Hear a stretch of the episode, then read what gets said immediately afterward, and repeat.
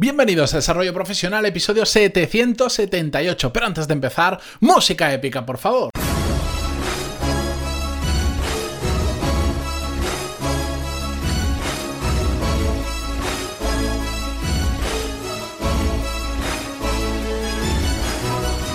Buenos días a todos y bienvenidos el último día del año 2019 y también el último episodio de este año de Desarrollo Profesional, el podcast donde hablamos sobre todas las técnicas, habilidades, estrategias y trucos necesarios para mejorar cada día en nuestro trabajo. En el episodio de hoy eh, quiero hablar sobre un tema que normalmente no se trata, porque vamos a hablar sobre entrevistas de trabajo, pero vamos a hacerlo desde una perspectiva que habitualmente por el motivo que sea, no le gusta hablar la gente. Solemos hablar de lo que se busca en las personas, de currículums, de, de, preguntas típicas que se suelen hacer en entrevistas, pero ¿y qué pasa con aquello que es subjetivo?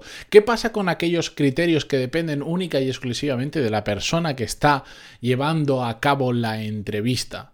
Bueno, pues sobre eso mismo, un oyente del podcast hace unos días, que desde aquí le envío un saludo, eh, nos escribió, bueno, me escribió, y paso a leeros el email y a partir de ahí comentamos. Recordaros antes de nada que si queréis escribir vosotros también, enviarme preguntas como esta, enviarme dudas, enviarme vuestro caso, cualquier cosa, sugerencia para episodios, serán todos muy bien recibidos si no los he tratado ya. Así que pantaloni.es barra contactar. Ahí me vais a poder escribir y me vais a poder contactar y siempre siempre, siempre, en el 100% de los casos, esto lo digo de vez en cuando para, para aquellos que no lo sabéis, contesto, siempre.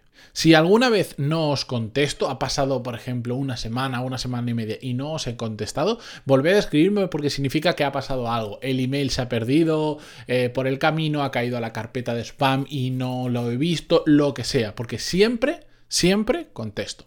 Bien, el email dice así, hola, primero felicitarte por tus podcasts. Te he descubierto hace una semana y como ahora estoy buscando trabajo en recursos humanos, lo escucho en bucle. Como al final nos dices que te podemos hacer preguntas o proponer temas para tus podcasts, voy a abusar de tu confianza y me gustaría que algún día hablaras sobre tu experiencia de... y empieza el tema, interesante. ¿Qué criterios subjetivos, dejando de un lado los objetivos, pueden tenerse en cuenta a la hora de aceptar o rechazar una candidatura? Doy por hecho que esto depende mucho del entrevistador en concreto, por eso me gustaría saber sobre tu experiencia o la de tus colegas. Por ejemplo, si alguna vez has rechazado a alguien que cumplía los requisitos del puesto, experiencia, formación, etc., pero que durante la entrevista hubo algo que te hiciera ver que no era la persona ideal, respuesta a alguna pregunta, postura, etc. Y al revés, si en alguna ocasión contrataste a alguien o conoces algún caso en el que se contrató a alguien que quizás no era la persona con más experiencia o formación, pero que sin embargo en el transcurso de la entrevista te hizo elegirle a él o a ella. Al hilo de todo esto, ¿qué porcentaje de valor crees que tiene cada parte del proceso según tu experiencia y lo que conoces por ahí? Entrevista, currículum, etc. Como te he dicho, hace poco em, puede que hayas respondido a esta pregunta en alguno de otros podcasts, así me disculpo. Si no, estaré al otro al loro por si algún día hablas de este tema. Saludos y feliz Navidad. Bueno, feliz Navidad, felices fiestas, feliz año nuevo y de todo para ti también. Ya le dije que le iba a contestar en el podcast, lo hago directamente aquí porque me parece una, serie de preguntas muy interesantes. Efectivamente, em, yo he hecho selección tanto eh, para personas que trabajaran directamente conmigo como mm, puntualmente he hecho selección para otras personas. Es decir, he llevado yo el proceso de selección, pero no iban a trabajar a mi lado. Lo que más he repetido es em, personas que iban a trabajar, digamos, dentro de, de mi entorno. Y en todos estos casos, por supuesto, he seguido muchos criterios subjetivos que me han llevado a, por un lado, no contratar a personas que aparentemente tenían buena pinta y en cambio también contratar a personas que por currículum o por experiencia, por formación, pues parecía que no y han terminado siendo un sí. Y os cuento un poco pues mi experiencia en todo esto. A mí hay una cosa muy importante, muy importante que yo busco cuando contrato a alguien, sobre todo cuando es alguien que va a trabajar de forma más o menos directa conmigo, que va a estar dentro de mi entorno con la que voy a interactuar habitualmente, que es la compatibilidad que tengamos con, eh, entre nosotros. Y esto, por supuesto, es algo extremadamente subjetivo. Ante diferentes personas que puedan tener una formación, una experiencia, unas capacidades y una actitud similares, siempre, siempre voy a intentar indagar y para mí eso no se puede ver ni de lejos en un currículum y se tiene que ver en una o en varias entrevistas. Voy a intentar encontrar con cuál de ellas soy más compatible, porque al final yo tengo una forma de hacer las cosas, yo tengo un carácter, bueno para algunas cosas, malo para otro, por supuesto, y necesito gente que sea compatible, que no significa que sea igual, sino que sea compatible con eh, mi forma de trabajar yo, por ejemplo, yo lo reconozco y, la gente que está a mi alrededor siempre me lo recuerda, que es que soy muy cabezón. En algunas situaciones soy muy cabezón, eso muchas veces es muy bueno, otras veces no lo es tanto. Pero esa es una realidad, es algo que intento controlar pero no lo puedo ocultar. Eso existe, lo puedo minimizar, pero sigue existiendo. Entonces, yo tengo clarísimo que no puedo trabajar con perfiles de personas que también sean muy cabezonas. Por supuesto, en el momento en el que tú tienes, eh, digamos, jerárquicamente o debido a las responsabilidades o a las capacidades o lo que sea en la empresa, eh, estás en, un, en una situación en la que, digamos, para resumirlo y no nos andemos con chiquitas, que tú mandas, podría decir, bueno, no pasa nada, aunque la persona que contrates sea cabezona, como al final mandas tú, Tú puedes terminar imponiendo tu, mm, tu postura y ya está, aunque la otra persona pues no, no entre en razón. Cierto, pero a mí no me gusta hacer las cosas así. No significa que todo sea un mundo de yuppies, todos somos exactamente iguales, porque no lo somos. Simplemente cada uno tenemos determinadas responsabilidades, tareas y, y, cosas diferentes que hacer dentro de la empresa, pero no por ello significa que tenga que estar imponiendo mi voluntad al final y cerrando los asuntos solo por imposición de voluntad, por jerarquía dentro de una organización. Eso no va conmigo y por lo tanto yo soy consciente que si encuentro una persona muy buena pero muy cabezona, van a generarse muchos conflictos por mi forma de liderar a esa persona porque no me gusta hacerlo de otra forma. Me gusta que aunque hayan diferentes responsabilidades, la mm, forma de actuar entre el equipo sea lo más natural posible, entre un grupo de personas que están trabajando juntas y punto, donde llegan a un consenso entre todas porque entienden que esa pues es la mejor solución y ya está. Que si hay que desatascar situaciones, bueno, mm, vale, ahí vamos por otro camino. Pero en general, por eso busco que la gente con la que trabajo sea compatible con mi forma de hacer las cosas. Porque si no, y ya me ha pasado en el pasado, ¿qué pasa? Es una pelea constante. Y normalmente pelea entre cabezón y cabezón, ¿sabéis? Cabezón y cabezón, ¿sabéis a dónde lleva? A ningún sitio porque entras en discusiones interminables que carecen de lógica y que lo único que haces es perder el tiempo. Por lo tanto, cuando yo hago una entrevista de alguien que va a trabajar dentro de mi equipo o dentro de mi círculo cercano, intento que sea una persona que no sea cabezona, simplemente para evitar problemas que ya he vivido y sé que van a suceder.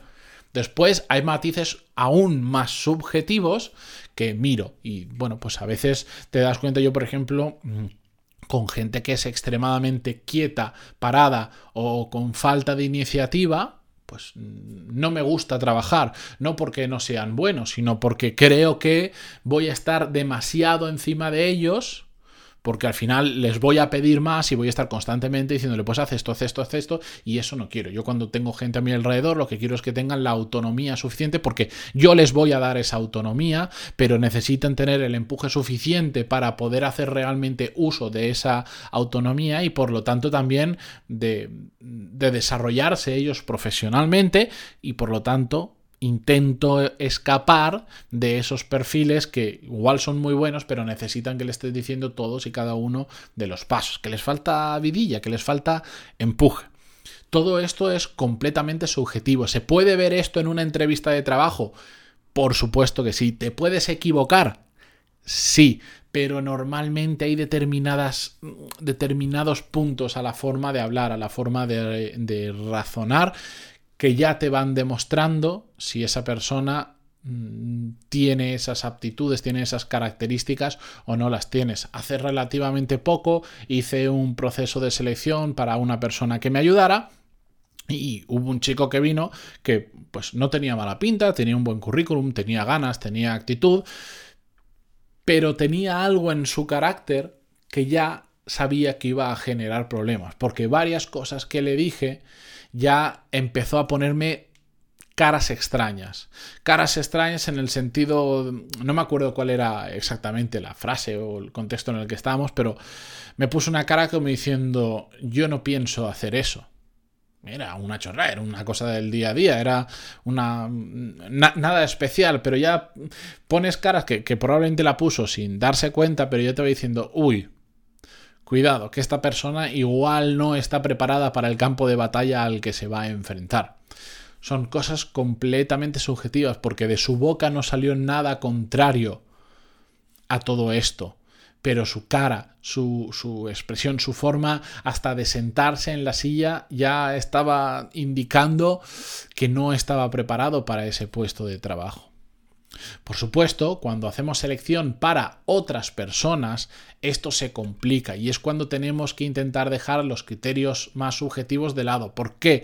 Porque todo esto que yo les hablo, por ejemplo, de compatibilidad de caracteres, no es fácil hacerlo si no conoces muy muy bien la persona para la que va a trabajar. Imaginaros, ahora vosotros trabajáis conmigo, hay alguien que se dedica a selección dentro de mi equipo y va a seleccionar a una persona para mi equipo, bueno, pues si me conoce muy bien, ya sabe que tiene que evitar el perfil cabezón porque no vamos a ser compatibles, pero para eso me tiene, me tiene que conocer muy bien, tiene que saber exactamente cómo es mi tipo de carácter y qué otros caracteres, caracteres hay compatibles con el mío. Por lo tanto, mm, es más más complicado. Y por eso muchas veces cuando se hacen procesos de selección hay diferentes fases y una de las últimas fases suele ser que te entrevistes con el que sería tu jefe, tu manager o el responsable del equipo con el que trabajarías. Y esa entrevista, de hecho, a mí me parece para ambos lados una de las más importantes. Cuando tú eres el entrevistador, para ver esos tipos de aspectos, ya no la parte de curricular, que entendemos que, bueno, pues todo eso ya ha pasado los filtros correspondientes, sino para ver ese tipo de compatibilidades, pero también para la otra persona que está en la entrevista del otro lado, para ver si es compatible con ese jefe. Porque todo esto que yo os cuento es la forma correcta de hacerlo, pero no todo el mundo sabe hacer entrevistas, o no todo el mundo simplemente ha caído a decir, ostras, pues igual esta persona es muy buena, pero si no somos compatibles, es que no va a funcionar. Pues eso, cuando nosotros somos los entrevistados también lo tenemos que mirar.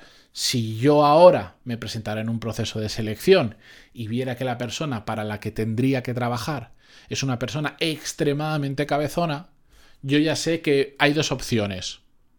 O voy a tener que vivir reprimido, sin poder decir absolutamente nada y comiéndome todo lo que pienso por dentro, o eso va a ser un campo de guerra en el que tengo mm, todas las posibilidades de perder. Por eso también es importante que vayamos a las entrevistas con cabeza, con cabeza de ver dónde nos vamos a meter y para quién vamos a trabajar. Respecto a la última parte de la pregunta que nos enviaba la oyente de hoy, decía, al hilo de todo esto, ¿qué porcentaje de valor crees que tiene cada parte del proceso según tu experiencia y lo que conoces por ahí? Entrevista, currículum. Bueno, un simple aporte rápido. Para mí el currículum es una mera forma de hacer una criba rápida cuando se presenta mucha gente nada más. Es decir, imagínate, tú dices, vale, para este puesto, como trabajamos para una empresa francesa, la comunicación dentro de la empresa es en francés, necesito gente solo que hable francés, o sea, dentro de todo lo que pueda necesitar más allá, pero tiene que hablar francés. Entonces, bueno, gracias a los currículums puedo decir, pues oye, un filtro rápido, si no habla francés, me da igual el nivel, pero si no habla francés, descártalo. Por muy bueno que sean otras cosas, descártalo porque si no es que no se va a poder comunicar con los demás, porque aquí todo el mundo es francés, poneros. ¿Vale? Bueno, para eso los currículums creo que sirven mucho, pero absolutamente para nada más. En la entrevista, en el cara a cara, es cuando se ve la realidad de las personas. Porque los currículums se pueden inflar, porque los currículums son muy imprecisos, porque muchas veces nos dejamos información muy importante que porque no sabemos trasladarla al currículum, porque nos olvidamos o por lo que sea, no la ponemos y a veces tiene mucho más valor que aquello que hemos puesto. Y porque en el currículum no se pueden ver, como he dicho en muchas ocasiones, muchos temas del carácter, de la actitud de la persona y por eso es muy necesaria la entrevista. Es decir, una, el currículum para una parte rutinaria, una parte, sobre todo, pues si presentas, pones una oferta de trabajo y te llegan 300 candidaturas o 1000, necesitas una forma de hacer filtros y el currículum mm, de alguna manera te lo permite. También se puede hacer con videoentrevistas, pero sobre todo para mí aquí la parte principal son las entrevistas y también una cosa que no menciona el oyente del podcast, pero muy importante y que me voy a apuntar para hablar, son las pruebas. Cada día veo más importante hacer pruebas a la gente que vamos a contratar. Una prueba que sea una réplica del trabajo que tendría habitualmente para ver rápidamente cómo se desenvuelve. Esto es algo que dentro del mundo, por ejemplo, IT, IT o de informática, para entendernos, aunque sé que no es correcta la palabra, eh, se hace muchísimo. Bueno, quieres entrar aquí, bueno, pues tienes que hacer esta prueba para ver a nivel de código cómo sabes hacer esto, esto, esto. Pues eso creo que lo deberíamos llevar a muchísimos otros trabajos porque es muy importante invertir el tiempo adecuado para encontrar a la persona adecuada que por querer hacer un, proceso de selección rápido, meter gente en el equipo que realmente no vale la pena.